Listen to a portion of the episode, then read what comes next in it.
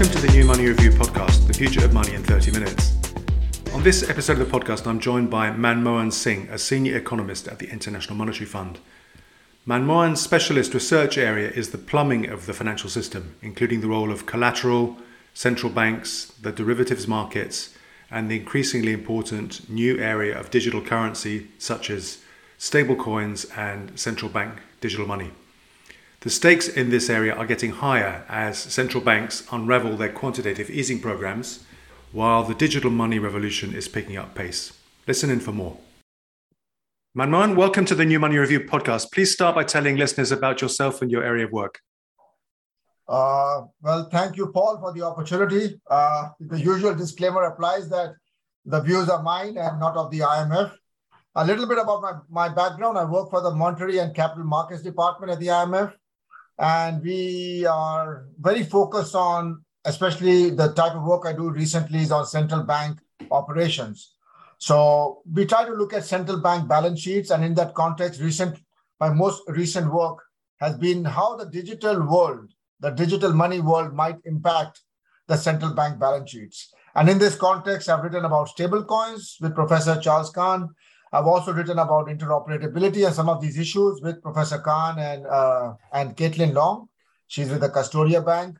And also papers within the institution with my immediate boss, Al-Wazir. That's also on digital money and central bank operations. And there's another paper coming on how digital money might shape central bank balance sheet. And when I say digital money, it's not just CBDC. The central bank balance sheet has certain key pieces like deposits of the banks. It has currency in circulation. It has required reserves. And we try to see how digital money may displace one or more of these items. So that's what caught my attention most recently. Prior to that, as Paul, you may know that I did a lot of work on collateral and why collateral should be reused and what are the implications of collateral being siloed. We talked about QE and the asset purchase program, and when too much collateral is siloed, you don't have enough lubrication, et cetera, et cetera. So that's where I am coming from. Thank you very much for that very helpful and extensive introduction. Let's start with stablecoins, because these are a very interesting area. And I think you've written that stablecoins such as Tether, USDC, pose a bigger challenge for policymakers than cryptocurrencies like Bitcoin. And obviously, if you look at cryptocurrency-related press coverage, most of it's on the tokens that have been very volatile, like Bitcoin, other crypto tokens. But you think stablecoins are the real area of interest and an area of challenge for policymakers. Why is that? That's a good question. You're absolutely right. Our institution has been very negative on crypto. But stablecoin is something which is close enough. When folks want to centralize or keep central banking at the core of money, then the first impression is CBDC. At the same time, folks at our place, like Tobias Adrian, et cetera, have written about quasi-CBDC or synthetic CBDC. And this is where there is some genuine economics which can hold it together. Now, think about why stablecoins and why I have written something about stablecoins backed by central bank reserves.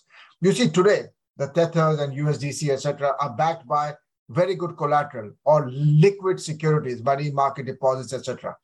In this world, assuming stablecoins grow, they have moved up and down. There were a couple of dislocations earlier in the year, but assuming this model grows, you are siloing or backing them up with, very good collateral like US Treasury. If this picks up in the Eurozone, you may have the Bunds, et cetera, or deposits of banks.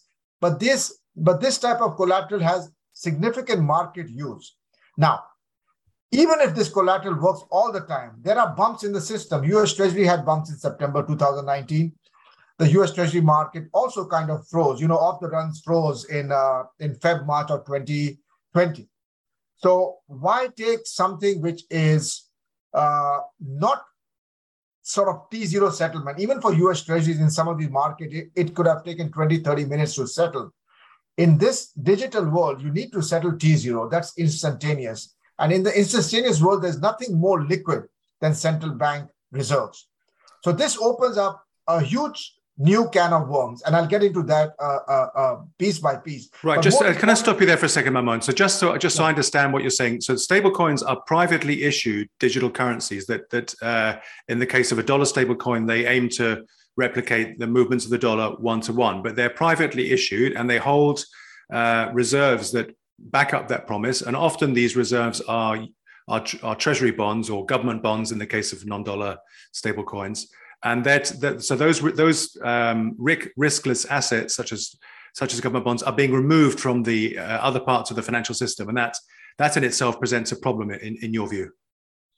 I think so. I mean, if you look at today the eurozone and the way the lift off, from -50 to zero and going north, you do not have very good liquid security. Will the bond market follow these rate hikes?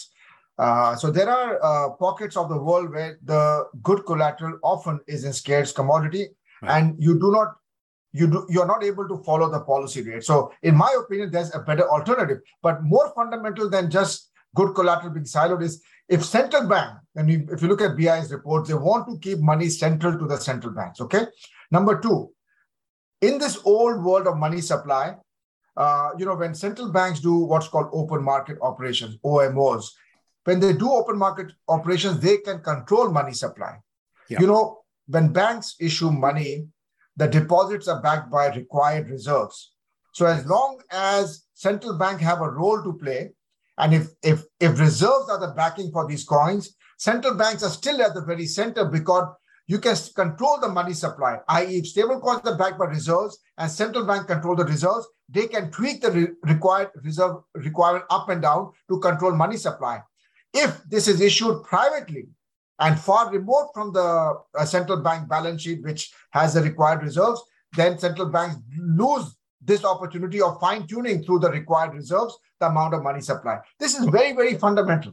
So in the old days, Manmohan, just to recap, the banks had to give some of their deposits as reserves to the central bank. And the majority of the money in the economy is issued by banks, but the central bank could influence the volume of that overall money supply by changing the reserve ratio or changing the interest rates on the reserves it holds from the banks. But then now the appearance of stablecoins has made that more difficult for the central bank to manage. Exactly. And if this carries momentum and, the Tethers and USDCs are all outside, then central bank lose this sort of avenue of tweaking through the required reserves. So this is something very fundamental where I think not only stable coins will be more stable with reserves, you also have central banks still at the center, which would not be the case if it's backed by anything outside central bank reserves. Right. And let's talk about the operational advantages of stablecoins, because I've seen you writing about these. You're basically saying, if I understand you correctly, that because stablecoins settle near instantaneously, they have an advantage over other forms of, near money or holdings in bonds, which do not settle instantaneously. They settle maybe T+1, T+2, and so the way the stablecoins work, I think you're saying is a technological advance on what went before. Exactly. In fact, the T0 settlement is very fundamental to the digital money. That is the whole premise of some of the new conduits which would like to have access to central bank reserves. So just take a step backward. Most banks believe that they could also offer digital money, and this could be fungible with the conventional assets, which do not settle T0. They may even settle intraday, but they're not T0, typically T1. Now, a typical bank treasurer would look at T0 and T1 and say that we can manage both of them, but the T0 world is very different. And that's why I think central bank reserve not only offer T0, it offers continuum 24/7. And I believe the T0 world should be looked at differently than the T1 world. This is where some of the newer folks with newer ideas who just want to deal with T0, and they are willing to manage with their technology either conventional assets like treasuries or corporate bonds or equities, or some of the Bitcoin type of world, everything clears in T0. So there's no float.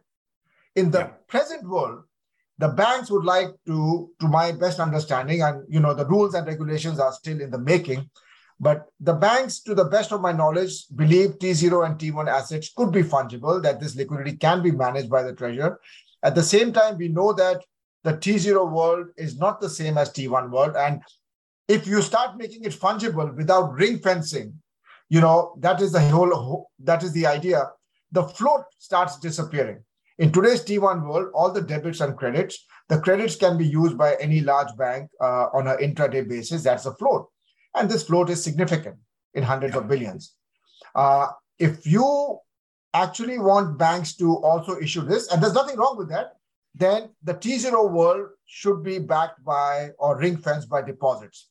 This is as close as it gets to central bank reserves. Whether they get central bank reserves or the deposits of the central bank is the same thing. If that happens, then you are ring-fencing much part of the float. So you're bifurcating the balance sheets into something which is T0, backed by reserves instantaneously, versus the natural world, which is T1, where there's a repo market, there's an intraday market, you know, things get rehypothecated, etc., which would not happen in the T0 world. So they're very different. And I believe that the T0 world should be separated from T1, which means in the long run, if banks are an integral part of this market, they will start losing the float, only because that float will be needed on a T0 basis and ring-fenced. Okay. And so for the moment, we can't see this trend happening on a large scale because stable coins presumably because stable coins are not yet big enough. I had a look at the figures before our call, and Tether, which is the largest dollar stable coin, is about $65 billion. USDC, the second largest, is about $47-48 billion. These are not yet anywhere near comparable with the volume of money in reserves held by the banks of the Fed. Exactly. These numbers are not big, as some of the hiccups you have had earlier in the year are, that plus, the demand for Bitcoin, etc. This whole digital world has not got the euphoria it had maybe a year ago. Yeah. However, the economics is still there. If this world picks up, then this is not conducive to market plumbing because you are siloing very good collateral.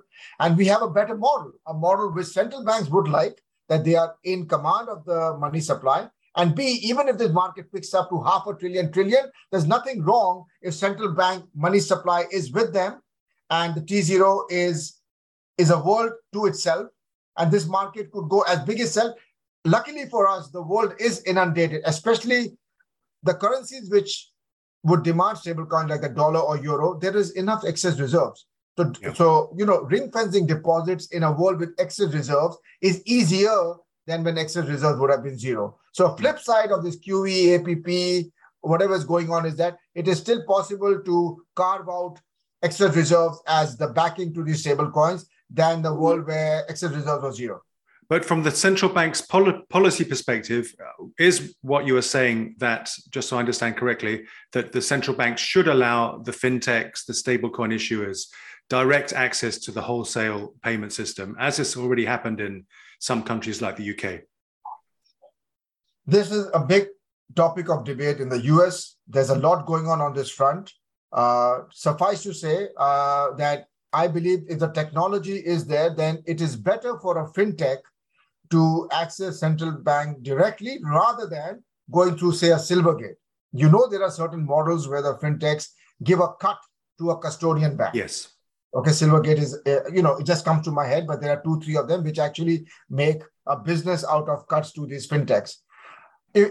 Paul, if you remember, shadow banking was a big area which was never fully understood during the Lehman crisis. It took us a while to figure out the numbers, and it even took 4, 5, 6, 7 years to figure out what was that size. It was really shadow. It received negative connotation. Yes. Now, if we have learned something, wouldn't it be better to see fintech, make the rules, make it difficult, whatever it takes, that fintech going directly to central bank and we see the volumes? Or would you rather go through some Custodia Bank, Silvergate model where we do not have a full picture? So shadow banking so this could be part of the shadow banking where the world is outside the reg perimeter. We look at Silvergate, but we don't look at the fintech directly. Or, have the rules in such a way, make it difficult, AML, CFT, all those issues, but you have this directly under you inside the reg perimeter rather than through a bank outside the reg perimeter. I would prefer the former. That would be my taking. What are the dangers, Manmohan, of allowing the current system of, as you've described it, having, let's say, a treasurer at a bank having to silo different parts of his own balance sheet or her own balance sheets into things that settle instantaneously, T0, and things that settle T+1, and then having some kind of complicated plumbing between the two parts? What are the risks of allowing that bifurcation to stay in place? That's a very good question. And I would hope that, if there was a treasurer with me on this panel, I would like to see their views. The float. I believe that once you bifurcate the balance sheet into a normal float balance sheet where you enjoy the daily intraday credits which accrue from your customers versus something which you ring fence, that is obviously a blocking money. The banks are very adept. Don't get me wrong; these treasurers are some of the smartest folks out there. The whole balance sheet is very fungible. Even the trapped liquidity they have in different parts of the world, they allow that. They have a very good handle on trapped liquidity. But to trap it directly, a dollar liquidity which is not going to be used intraday, but because you have something out there which should be supported at every given second. You remember these famous papers from 60s and 70s by Diamond and Dybvig, the bank run model, right? I mean, assume for a moment every stable coin has to be supported. And there is something like a bank run. Maybe there's a bad rumor and every stable coin issuer wants deposits in lieu of the stable coins because it is supported. A bank should at any given minute be able to unwind that stable coin. So if you have, 25, 50 billion of stable coins, you should have the cash to do it. Otherwise, there could be a bank run. I believe that the float of the banking system has been a privilege. But if they do want to get into this game, it's the economics behind it. If you believe that float is more important and you have more economics and revenue and returns from the float, don't issue the stable coins. But stable coins also offer economics, instantaneous settlement. The money velocity goes up. The money moves faster. You can do a lot with a smaller amount of money with a faster velocity than a larger amount of money with less velocity. So, the economics are underlying. And if they believe that, reducing the float and getting stable coins, but that change is still profitable for the balance sheet, then go ahead. Remember, many of the banks have dealer balance sheet constraints. And in a dealer balance sheet constraints with excess reserves, in my opinion, excess reserves are earning basically the policy rate. So this is something which I mentioned earlier on. The large or trillions in excess reserve, I believe, earning IOER, interest on excess reserve. If you can do better than that, then economics will tell me issue stable coins. So the hurdle rate is there. We can measure it. There's a lot of trillions trapped at interest on excess reserves. However, if you believe that the float is more economical and gets you more than IOER, then it's a different story. Sorry to interrupt you, Manmohan. Are we assuming that in this comparison that stable coins are zero interest? So some of the rules and regulations are in the making. I see proposals that they could be getting a positive interest rate. I mean, I've seen proposals.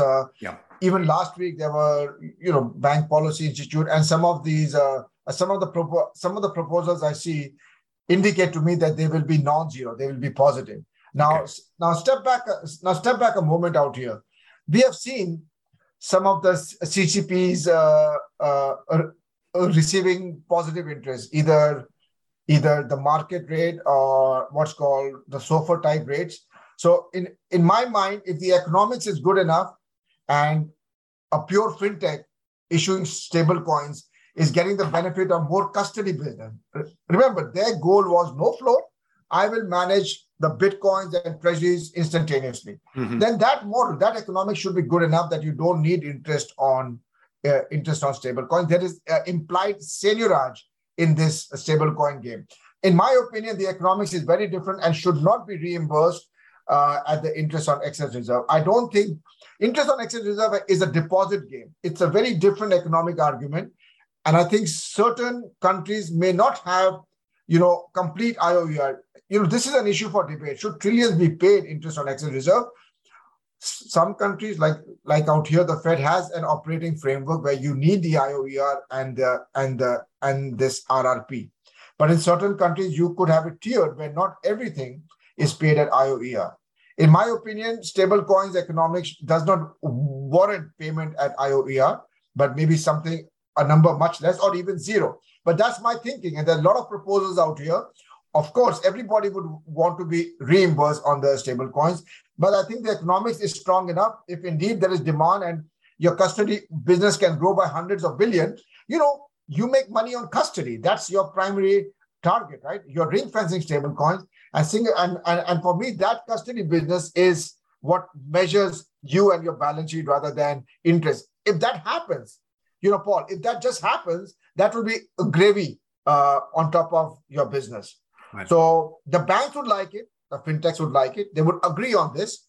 But from my side, do not muddle the economics of deposits, the monetary operating framework, which needs IOER, versus stable coins, which should be a genuine business proposition rather than a way to get IOER. It should not be a way to just get IOER.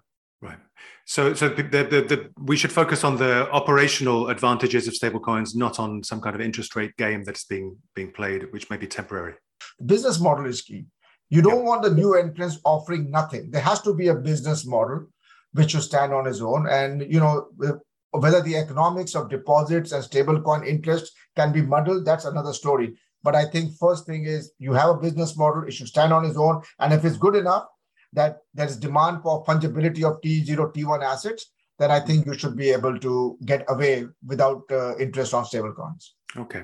I'd like to ask you a bit about quantitative easing and what's happened, you know, with the recent plans to reverse it.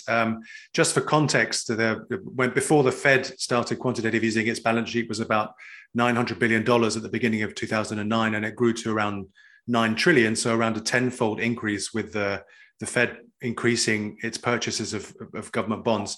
In recent months, we've seen a reversal of that and plans to accelerate the reversal. You've been, in your written articles, you've been relatively optimistic that this quantitative tightening can be done without any major market disruptions, because I think you point out that this will release some of the collateral that's been locked up, such as US Treasuries, and allow that to be circulating in other parts of the financial market. Is that still your view? Yes, you touch upon my old chestnut tree. Okay. I'm glad because, you know, the Fed offers a very nice lens to see this because it's the only one to do some unwind, okay? And until this recent last couple of weeks with the pound sterling, etc. Well, I wanted to ask you about that in a minute, what's happening in the UK, but let's start with the Fed. I can't talk about the pound sterling, but let's go back to this tightening issue. QT, the word T, for me has remained more of a misnomer, only because by Fed's own papers, there were three papers I have cited recently, one from Atlanta Fed, one from Chicago Fed, one from the Board of Governors. They themselves, the paper, look analytically at the unwind, you know, different angles of research, you know, very quantitative.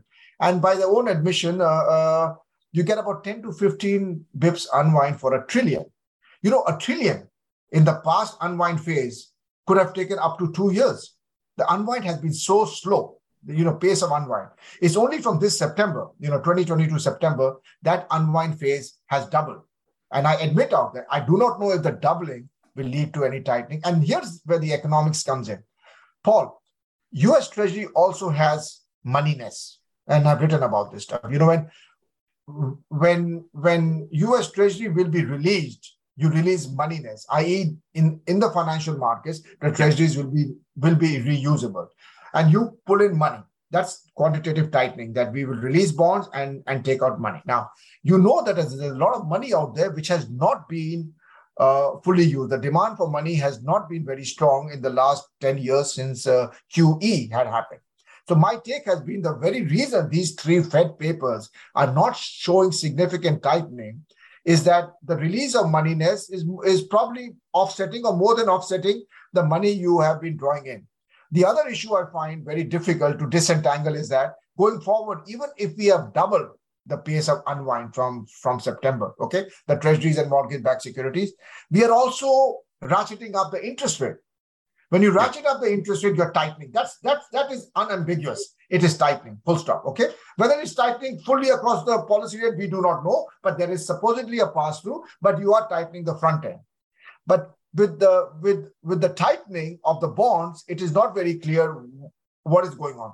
Now, from September onward, it will be very difficult, with all research techniques to disentangle interest rate type of tightening along with the unwind of balance sheet.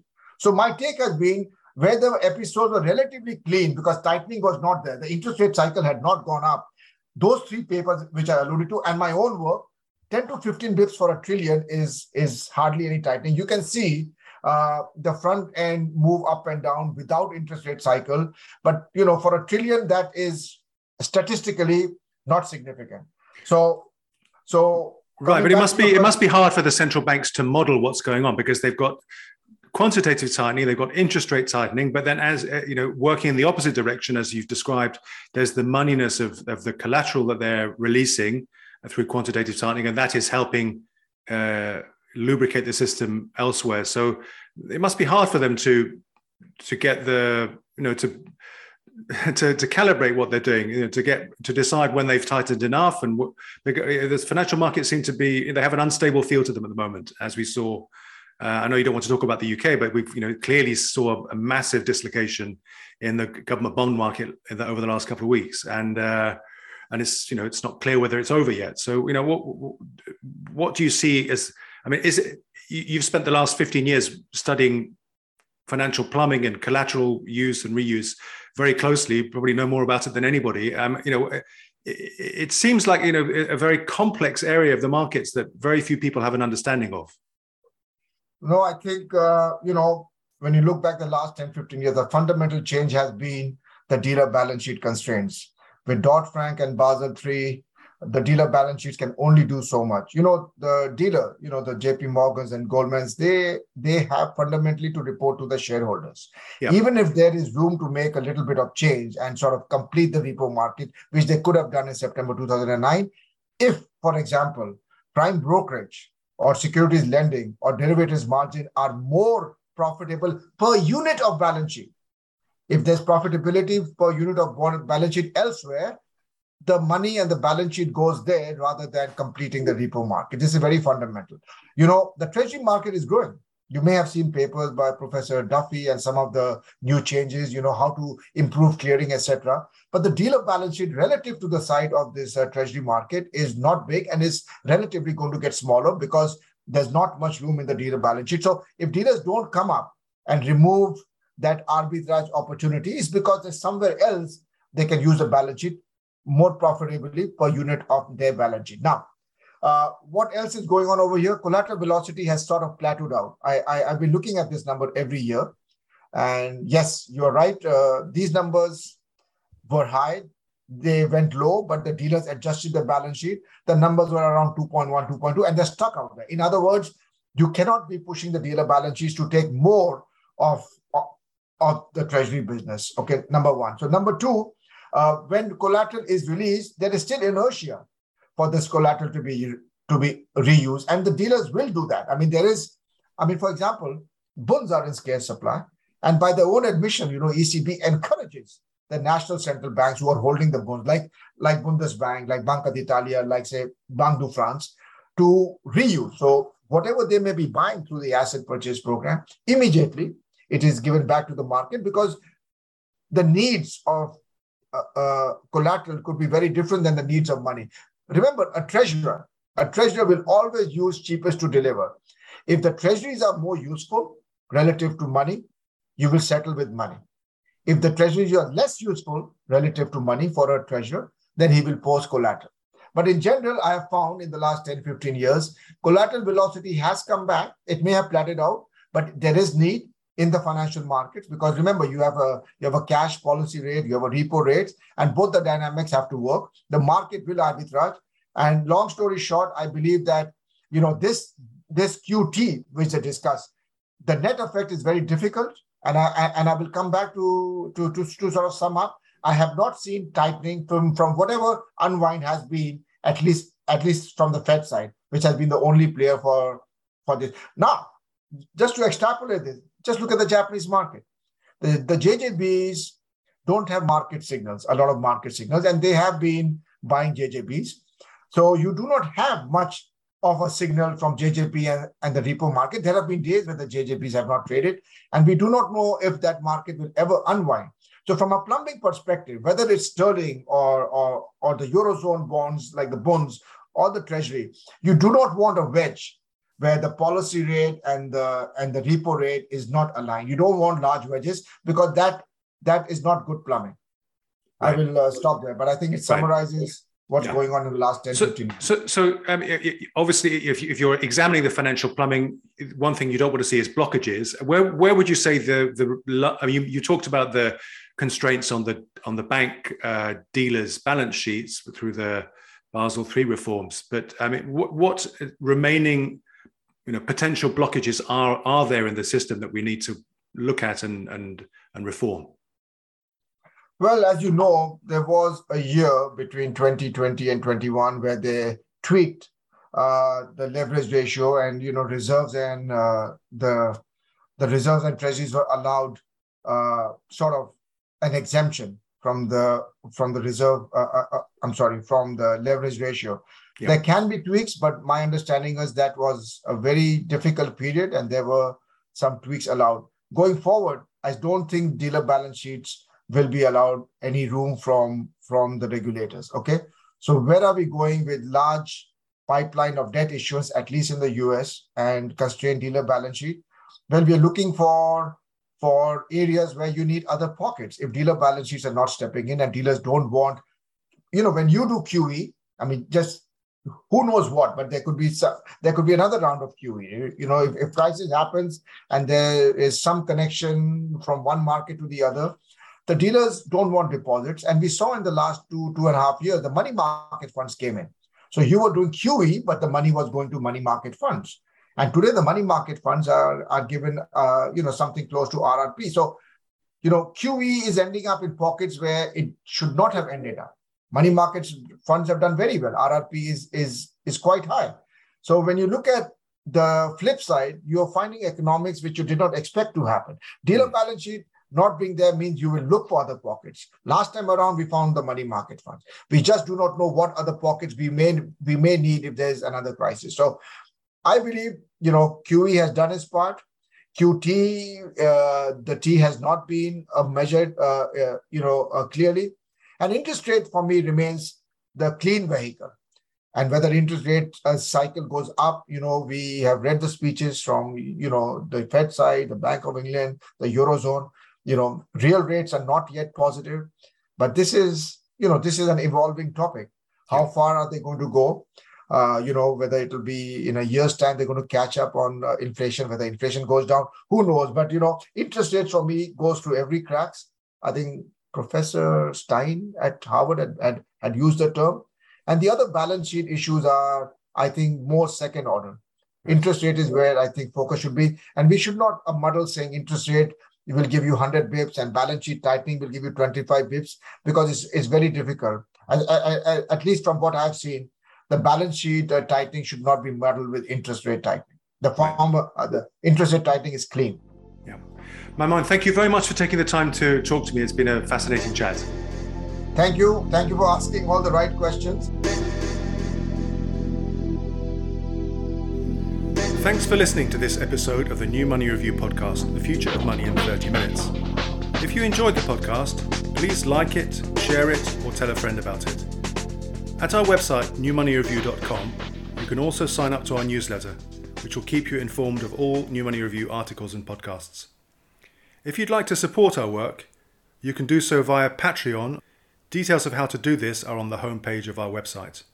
Finally, please join us soon for our next episode.